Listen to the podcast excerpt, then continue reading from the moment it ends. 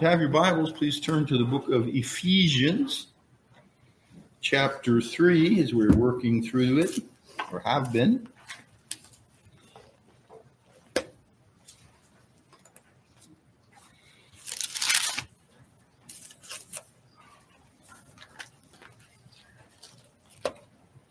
Ephesians chapter 3.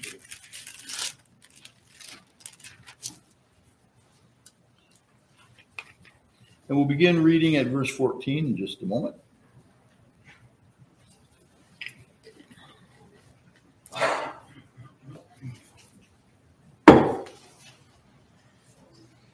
Ephesians chapter 3, we're beginning at verse 14.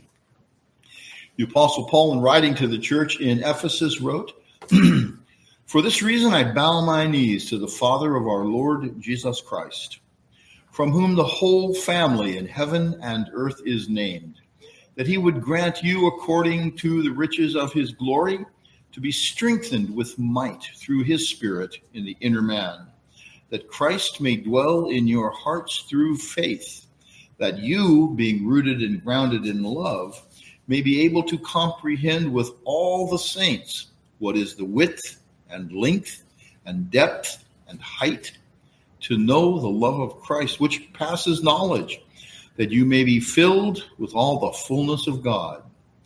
Now, to him who is able to do exceedingly abundantly above all that we ask or think, according to the power that works in us, to him be glory in the church by Christ Jesus to all generations forever and ever. Amen. Amen. Our gracious God and Heavenly Father, we ask you now to open your word to us. We pray you would open our hearts to your word and your word to our hearts and minds. Lord, give us understanding in the scriptures and apply it to our lives. Help us to become effectual doers of your word and not hearers only. Give us grace now, Lord, we pray, to hear, to understand, to receive, and to believe your word and to obey it. For we ask all these things in the name of your Son. And I pray that the words of my mouth and the meditations, the thoughts of all our hearts would be acceptable in your sight through Jesus Christ our Lord and Savior. Amen. Amen.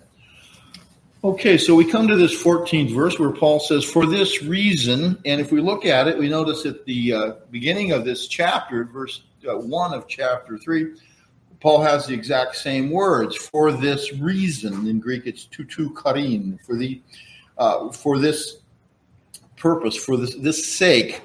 And here he says, for this reason, or for the, this sake, because of this, I'm bowing my knee to the Father of our Lord Jesus Christ.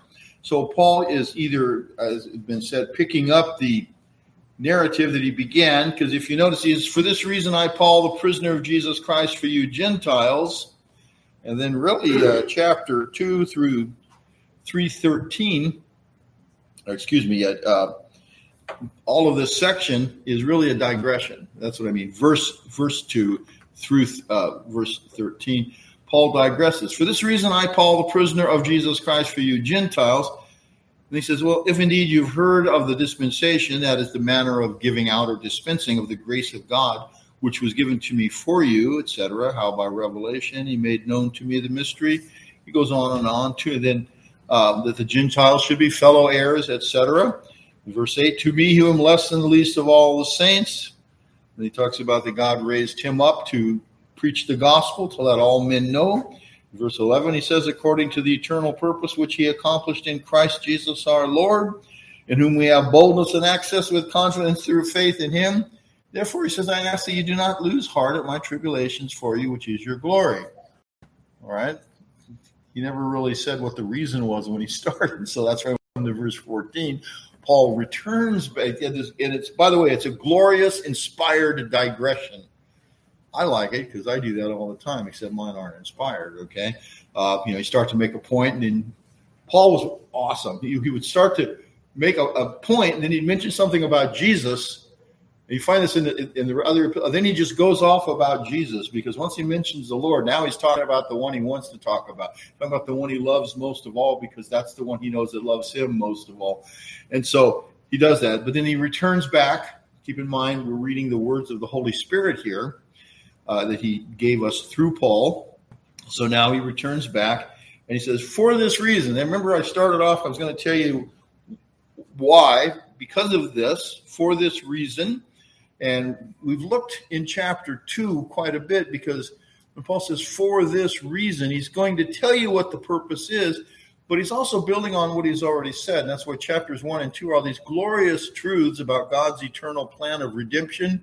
First and foremost, uh, eternal predestination and election, all those glorious truths of the sovereignty of God who works all things according to the pleasure of his own will. God didn't check with us to see uh, what we were going to do before he made his plan. He's sovereign over it. Uh, the fact that he sent his son to redeem his elect ones uh, that Christ came to save us, and we're saved by His grace, pure grace. It has nothing to do with our works or personal merit, because well, we have no good works, and in and of ourselves, we're sinners and condemned. But Christ came and died for us, and so Paul then develops the whole the wonder of the mystery of the gospel that the Gentiles, uh, according to God's eternal plan, were going to be part of God's people, and they were going to make up the new Israel, we might say, the church. It would be both Jews and Gentiles, the two reconciled in one body by having that middle wall of separation, which were the ceremonial regulations given to Israel initially to separate them from the Gentiles. Christ fulfilled those. That little wall of partition, Paul says, has been removed now so that there can be one people, a new people, the church. And we looked at Acts 15, where the apostles declared very clearly that the Gentiles are not under obligation to keep the Mosaic ceremonies, whether it be circumcision or uh, blood sacrifices or things like that, or health laws, you know, the, the food laws, I guess we should say. Um, so the Gentiles are not obligated to do that. If you read Acts 15, there were certain things that the Gentiles were told not to do. They were to abstain from idolatry, from fornication, and from eating blood. They weren't to do that. Uh, and so there's certain things that the Gentiles had to do in order to be able to main, maintain fellowship with their Jewish brothers in Christ. So that's the great truths that Paul is based on. And so he says, for this reason, it's this wonderful plan of redemption. It's beyond anything anybody could have ever known. It was a mystery uh, from the beginning throughout all ages until God revealed it. Now, people knew that Gentiles were going to be saved. You can't read through the Old Testament and not recognize that our psalms about all all nations shall come and worship before you. God speaks and says the Gentiles will trust in His name. Everybody understood that, but what they didn't understand was that they don't have to become Jewish to do that. They're going to be brought in as God's people. The only ceremonies in the New Testament church are baptism and the Lord's Supper and those are symbolic and representative. There's grace conveyed when you obey God, so we don't make light of the sacraments. God is definitely at work in the hearts of his people when those things are done. But those are the, the simplicity or the simple things that Christ instituted. So we don't have all the other ones that Peter refers to in Acts 15 as the burden that neither we nor our fathers could bear. Uh, it was pretty complicated and it, uh, that's all been done away for both Jewish believers and Gentile believers. It's been removed. So now we understand why. Okay, it's because of what Jesus did for us. That's why he says, For this reason I bow my knees to the Father of our Lord Jesus Christ. So we understand the foundation of Paul's prayer. And then we see in the last two verses the ascription of praise. So we, we have this wonderful truth. And so he says, I bow my knees to the Father of our Lord Jesus Christ bowing his knees before God, it's you know, it's a posture of humility and of submission and of trust. He went to God in prayer. He tells us how he prayed. He tells us to whom he prays. And not what he says is very unique language if we look closely. We kind of, you know, we hear, you know, the phrase, the God and Father of our Lord Jesus Christ, a lot in the New Testament. It's almost a catchphrase. Paul, it seems when he refers to God the Father, he always or generally adds, the Father of our Lord Jesus Christ, or of our God and Father, the Lord Jesus Christ, or the God and Father of our Lord Jesus Christ. And you note here, it's that latter. He says, I bow my knees to the Father of our Lord Jesus Christ. Now, it's interesting that he didn't say our Father or my Father, but he says the Father of our Lord Jesus Christ. So he's really calling upon God based upon the Father's relationship to the Son. And so, because there's no scripture that's unnecessary. There's no, you know, uh, passages that, well, that's superfluous. We can strike that out. You know, the Alexandrian editors in Egypt, uh, they had the habit of shortening classical literature because you paid by the stichoi, it's called, by the line.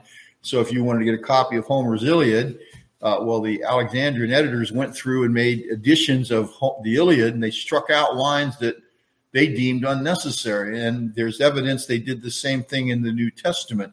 Sadly, this is not my hobby horse. This is an important point. Sadly, so many new versions are based upon Greek manuscripts that came out of the Alexandrian tradition, and that's why you have sections missing. Um, so when you look at things, you'll find that certain certain phrases are omitted, and sometimes they omit. Uh, well, things like "I bow my knee to the Father of our Lord Jesus Christ." Um, that's actually omitted in a lot of modern versions. If you, anybody here, if you're looking at an ESV or a New American Standard, you'll find it just says, I bow my knee to the Father. And that's really sad because the majority of all the manuscripts that were in the hands of Orthodox believers uh, have the words I believe that Paul penned, and that's the full phrase, the God to the to the Father of our Lord Jesus Christ. That's what we have in our Bibles. That's the received text that's been in use based on the majority text that's been in use since apostolic times, actually. Um, and so Paul here calls upon God based upon the Father's relationship to the Son. This is important because this is Paul praying or telling us how he prays, to whom he prays. And for us to look at this and learn is very important in our prayers. When you pray, it's important that you understand you have to go to God through his Son, Jesus Christ. When Jesus said, uh, all that the Father gives me shall come to me, and he who comes to me I will not cast away. That shows the Father's relationship to the Son and our relationship to the Father through Jesus Christ. And also, if you remember when Jesus said, I am the way, the truth, and the life, what did he say after that? No man or no person comes to the Father, what? Except through me. We generally understand that to be in regard to salvation but that's in regard to your everyday relationship to God also. No person comes to the Father except through the Son.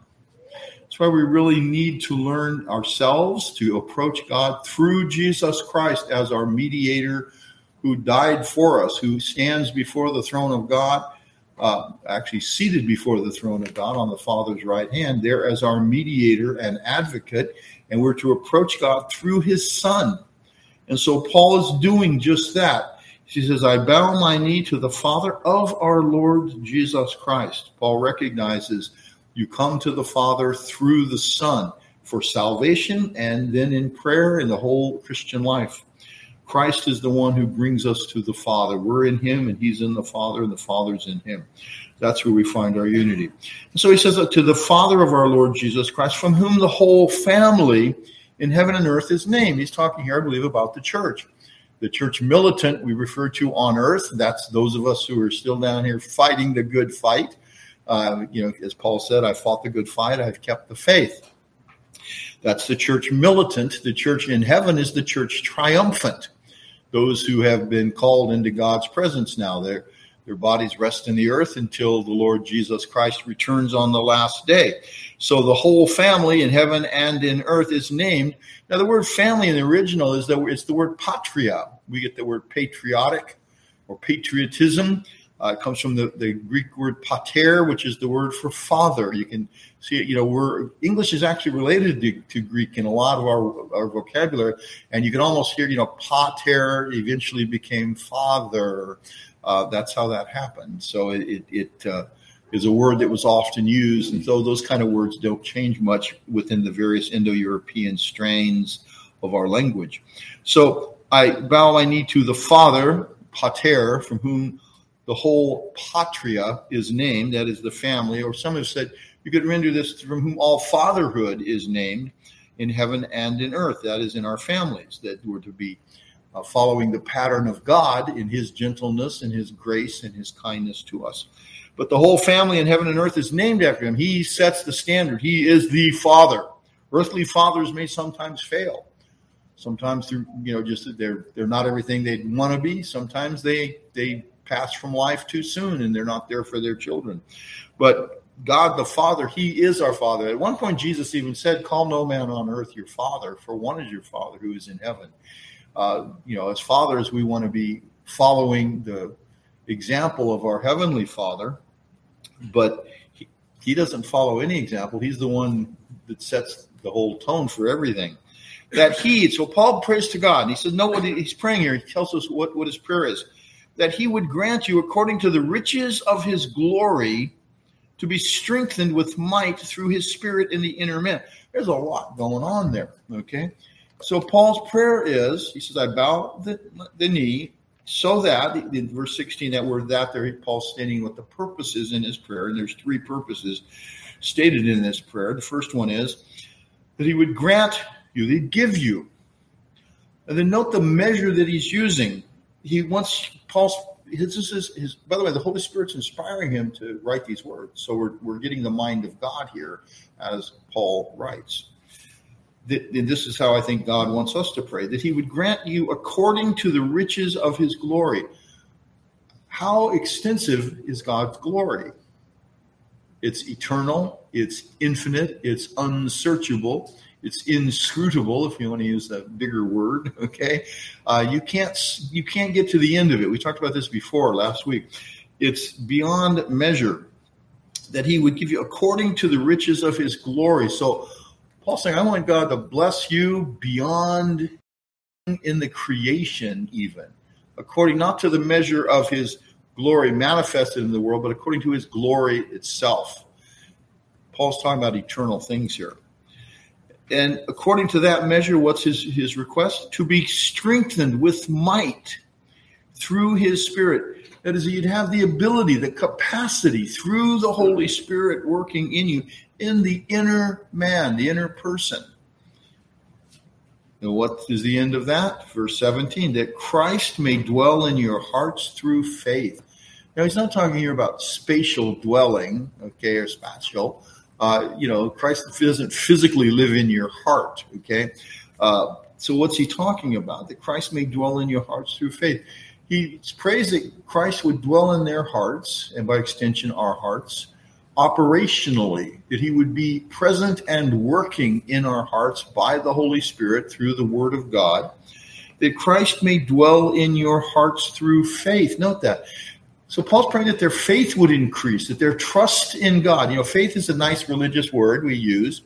We're really talking about trusting God. And that means in situations where you can't find your way or you're not sure, and a whole lot of life falls under that heading in that category. There's a lot that we have no control over. And it can be really scary sometimes, you know. Nobody here knows the day of their death. You know, nobody knows what tomorrow holds. None of us here in this room know how this day is going to end. We trust it's going to end good. Note I use the word trust there because we're talking about the future. We all have futures. We're trusting God in Christ to be merciful to us. We read our Bibles, we understand things that really aren't revealed if you just look around the physical creation. One of those things that the Bible tells us that is a mystery, and that is that there's going to be a resurrection of the dead. There's going to be a judgment. Christ is going to visibly return on the last day of history. We will see him. All who have ever lived will be raised up. Paul wrote to the Thessalonians and said, I'll show you a mystery. Uh, to the Corinthians, he said, We shall not all sleep, but we shall all be changed in a moment, in the twinkling of an eye. Well, that's not a whole lot. When I got up this morning and looked in the mirror, I didn't look like, well, it hasn't happened yet. Okay. Uh, it was still old me there staring back with, you know, a little less hair.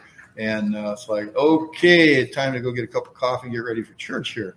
Uh, you know, I haven't been, I wasn't raised up in glory this morning, but it was a glorious morning, you know, and I, by God's grace, I remembered. My wife also uh, said to me the same thing I was thinking that this is the day that the Lord has made. We will rejoice and be glad in it. But we have a future. We know we have a future. We trust God for those things. And that's what he's saying that Christ may dwell in your hearts by faith. Uh, you know, the old saying, it, it's pretty common. I don't know, you know, what uh, the future holds. And you know, the second half of that. But I know who holds the future, And that's where trust comes in. So I'm in his hands, and through Jesus Christ, I trust that he has received me, and I believe his promises. He's given me faith.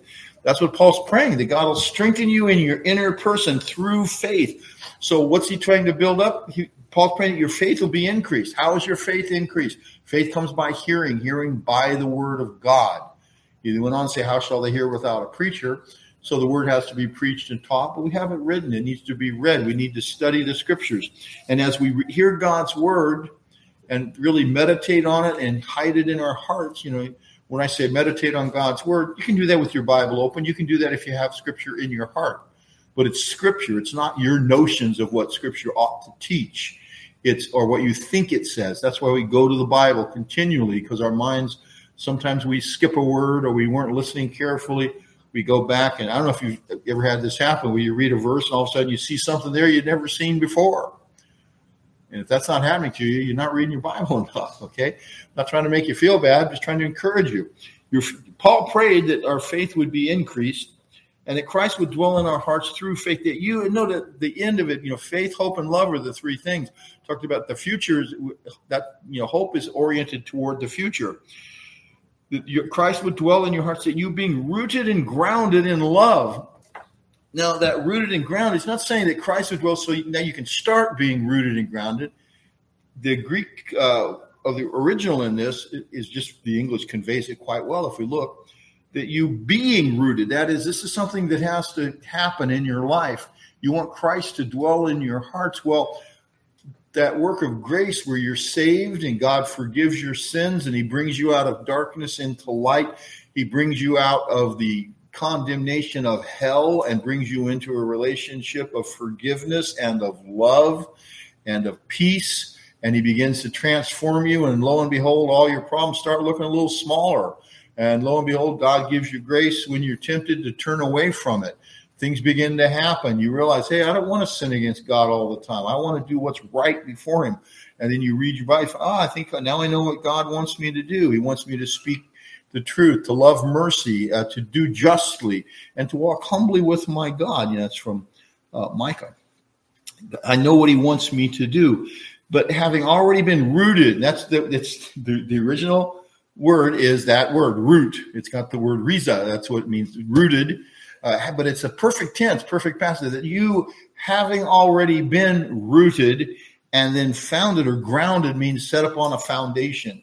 But that's already been done to you. It's passive. He's not saying that you go root yourself and you uh, foundation yourself. He's saying you being rooted that, and you know, roots means that things get dug down. Remember the story of the uh, the sower, the uh, some seed fell by the wayside, the birds snatched it up. So that's the devil coming snatching the word out of the hearts of those who hear as soon as they hear it. Nothing happens. Okay, the second of those that were uh, thrown onto stony ground. And he says the you know the seed sprung up, and so people hear the word and they're really happy about it. And then he said, you know, tribulations arise. The sun came up and it withered because it was on stony ground. It had no root. Okay, there was no depth for the roots to get moisture, and so it just dried up in the heat of the sun. That's the way some people are. If they hear the word, they're all excited about it. As soon as they get in a little trouble, or somebody says, "Well, I don't want to hear about Jesus," and they're embarrassed all of a sudden, and then they just turn their back on the Lord and they walk away from it. Uh, the third one is one we need to be concerned about. That was the seed sown among thorns, because that's a slow, long process. Because he said the seed sprang up but then the thorns grew up, and he said the thorns represent all the cares and the lust and the concerns and the the you know deceitfulness of riches and other things like that. You know the lust for other things. He said grew up and choked the word, and it bore no fruit. And that's the kind of people that fill a lot of churches, and I hope we, we're not in that category. The way you get weeds out of a garden, some of you guys are pretty good gardens, okay? How do you get weeds out of a garden? You just sit there and look at them oh, I hope those weeds go away. Maybe I'll water them. Okay. You don't do that. What do you do? Ed's a good gardener. He can tell you. What do you do, Ed, to get rid of weeds? Take them out. Yeah. Okay. You got to get, you got to get them out of there. You pull them out. How do you get the weeds out of your heart? Confession of sin. You know, your sins are your the weeds, and if you don't deal with them, they're going to choke everything. You won't be able to produce any fruit fit for God's glory. How do you get them out of it? You go to God. You say, Lord, I got all this corruption and filth and just bad attitude or bad deeds, bad thoughts, bad words, whatever it is, Lord, I've broken your law. Please forgive me. I want this garbage out of my life. The Holy Spirit will direct your heart on how to pray if you're serious about it. So that's what we do. We go to God, and that's how you pull the weeds out because we want to be rooted and grounded. So the root of God's word, and that's what all that was about to come back to this word root, that the word would really take root in your life that it would, you know, if there's rocks there, that, that, that, that it would break through it. Okay, that God would get those rocks out. I've told you, some of you that are from the Midwest or out in the back east, if you've been there, you see the farms. You're driving out in the country, and sometimes I've not seen it too much in California, but I, when I was, you know, traveled a lot cross country and lived back east for a number of years, sometimes you'll see a field and there'll be a guy out there plowing, and you'll see an old pile of rocks on the edge of the field and those that pile of rocks got put there back probably in the 1800s or 1700s, depending on where you're at in the country. That's because somebody hit it with a plow, and I mean, whoa, okay, or they just saw it and they picked it. Either they did or they had their kids helping them. They'd pick up the rock, carry it over, put it on the edge of the field, and get it out of there. And why? Because they knew it would interfere with what they were trying to do, and that is to grow a crop that would be beneficial our crop is good works that glorify God and, and in our enjoyment of our salvation. And so the way you deal with rocks is you get those out the same way you do with weeds, a little differently because you pick them up and you carry them out. That is, you take your burdens to God and say, Lord, I think I got some bad. I think there's some some hardness of heart here in me. I think I'm kind of dull. My my my will is uh, not set to do your will. There's some some bad things. There's some cirrhosis of my will going. That means hardening of in my will, and I need you to to heal me, Lord, and get this out of my life. Well, being rooted and grounded in love. That's what He wants. So we think about wait a minute, all these things we're talking about, these sins, these difficulties, these hardenings. We want to get those out of our lives. Why? Because God wants you to experience His love, and He wants you to be a person that, that loves others. Remember, Jesus said, even love your enemies. How do you do that? Kind of hard to do if your heart's hardened. Kind of hard to do if you got a whole bunch of, of sins and resentment and bitterness. You want to take that to God and say, Lord, get this out of my life. One of the reasons why I think you know you really want to go to God if you're bitter because people have mistreated you. Why allow their evil works to continue to have control over you? If you're bitter because of what someone else did, then they're in control of you. Their evil works are affecting you. Go to God. Say, Lord, get this garbage out of my life. I don't want to be bitter. I understand that person acted un, un, you know unjustly, whether they said it or did it or whatever it was. But Lord, I don't want to be controlled by that. I want to be controlled by your spirit. And you begin to love God. You know, some people, you know, you can forgive them. Uh, Francis Nigel Lee, when he went and talked to the young man in South Africa who had murdered Francis Nigel Lee's father. He went to the prison to talk to him. This is in his testimony. Francis Nigel Lee was a, a very famous scholar. And when he went to talk to the young man, first the prison was very, why do you want to talk to him? He murdered your, your 80 year old father, 85 year old father. And he said, I want to talk to him about the Lord. So he went in and he told him, he did meet with him. And the young man came out. He said, I want you to know, he said, I'm not here to do anything that's going to reduce your sentence. He said, I want you to know I'm a hell deserving sinner the same as you are. But don't think that I'm here that this is going to somehow help you get you know mercy. He said, I want to see you prosecuted to the fullest extent of the law.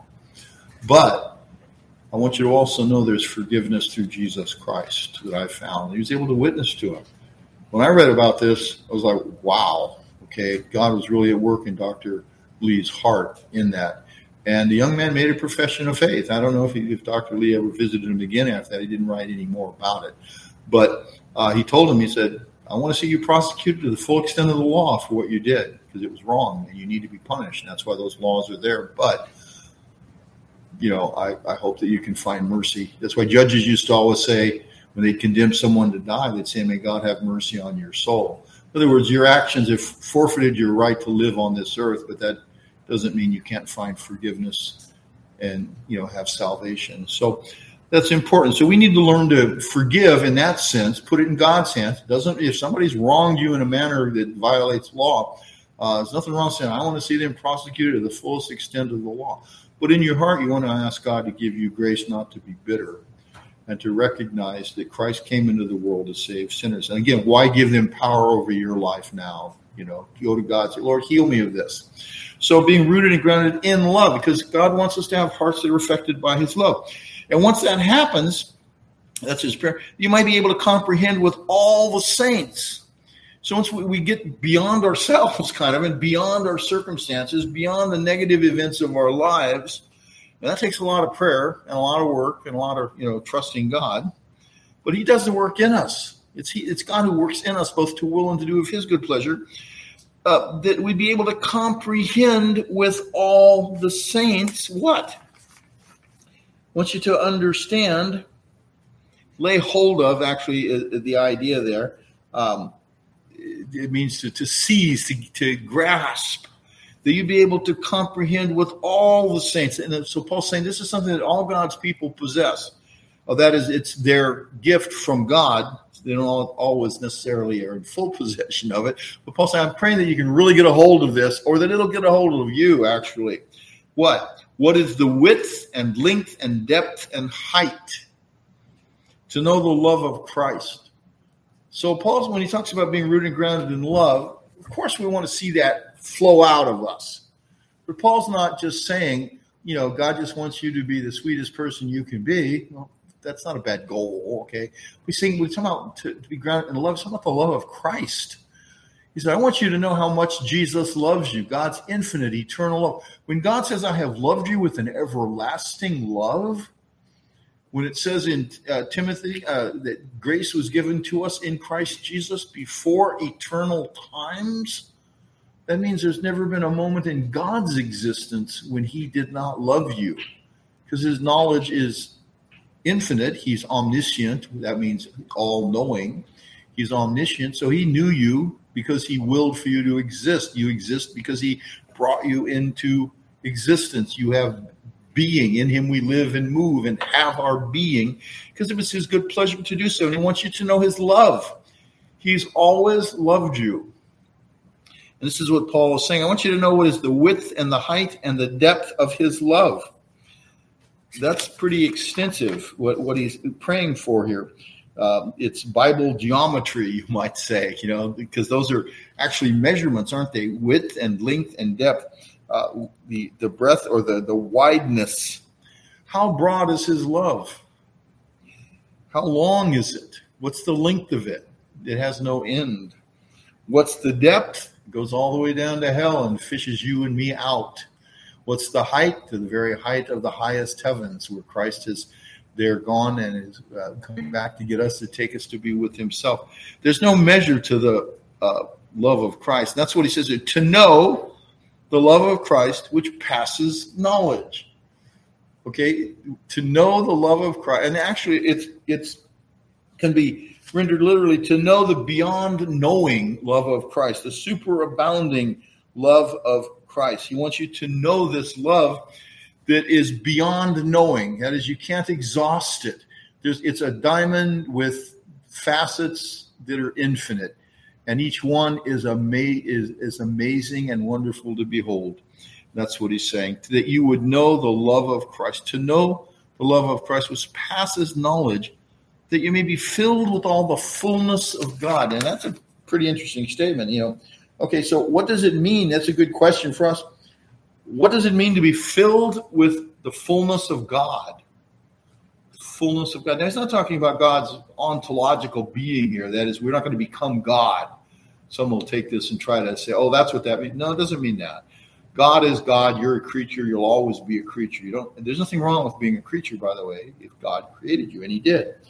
Matthew Henry said this He prays that they may be filled with all the fullness of God. It is a high expression. We should not dare to use it.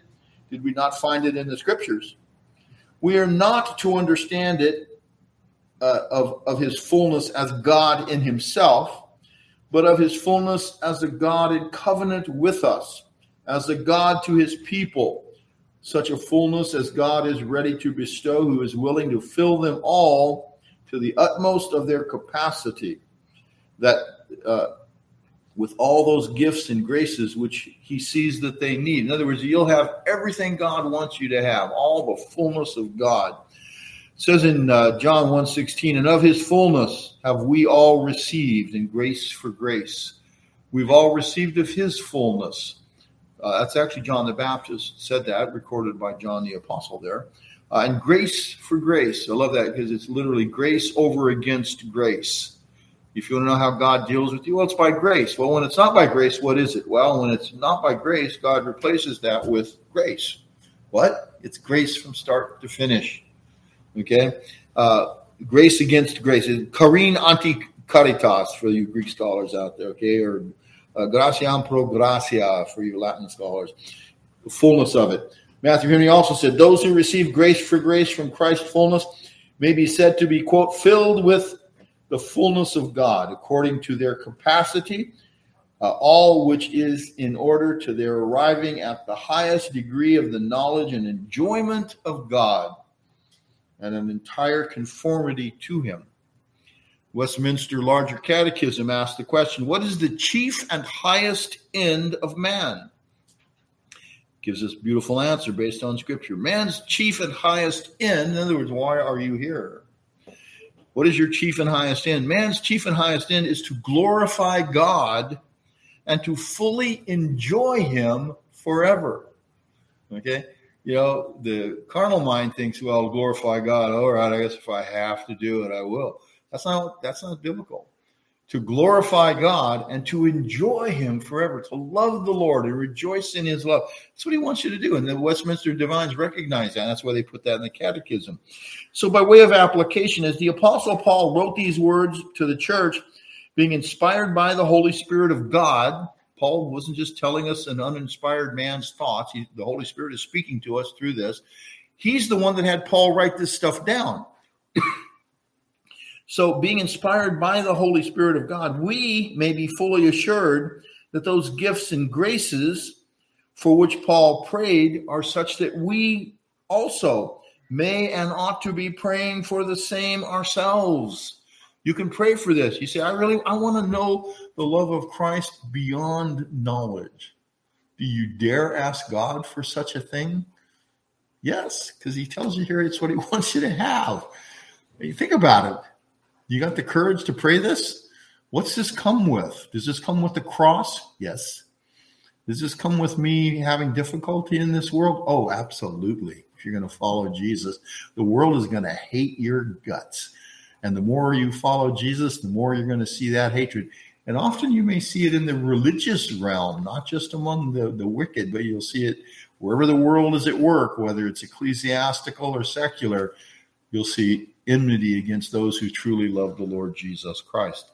But uh, do you have the courage to say, Lord, I want to know your love beyond the knowledge? I want to know what this is talking about.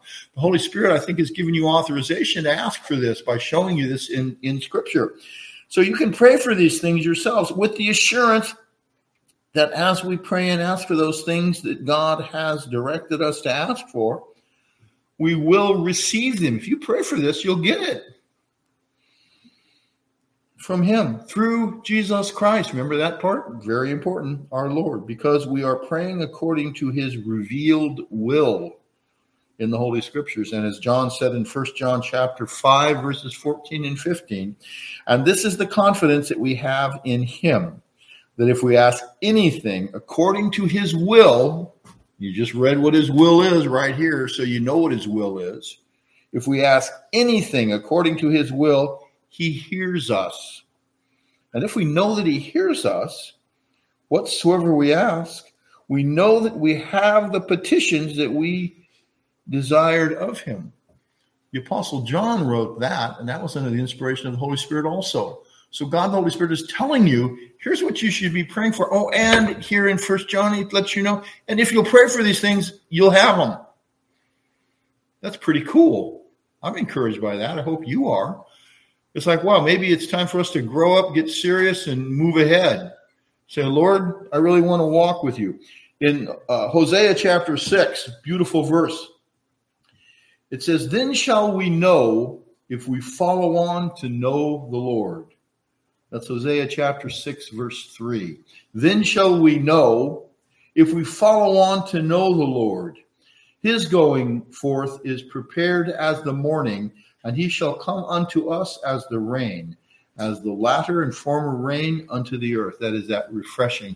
So if you've got the courage, by that I mean faith, to trust God, because that's what we're talking about by faith, say, Lord, I want this, do this. I want to know you. I want to know that, that love of Christ that passes knowledge.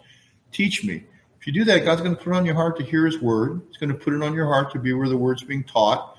Have opportunities to listen to it, sometimes on the radio, sometimes on the TV, sometimes on your computer screen, sometimes in church. Okay. So, you know, avail yourselves of the opportunities to learn God's word, and you'll be pleasantly surprised what happens. And then you can begin glorifying God and enjoying Him forever because you'll not just know what He wants you to do, you'll find that through the Holy Spirit's work, you'll be doing what God wants you to do and believing what He has said. He has to bring this about. This sermon's been a lot about prayer, so let's close now in prayer and ask God to do this for us. Let us pray.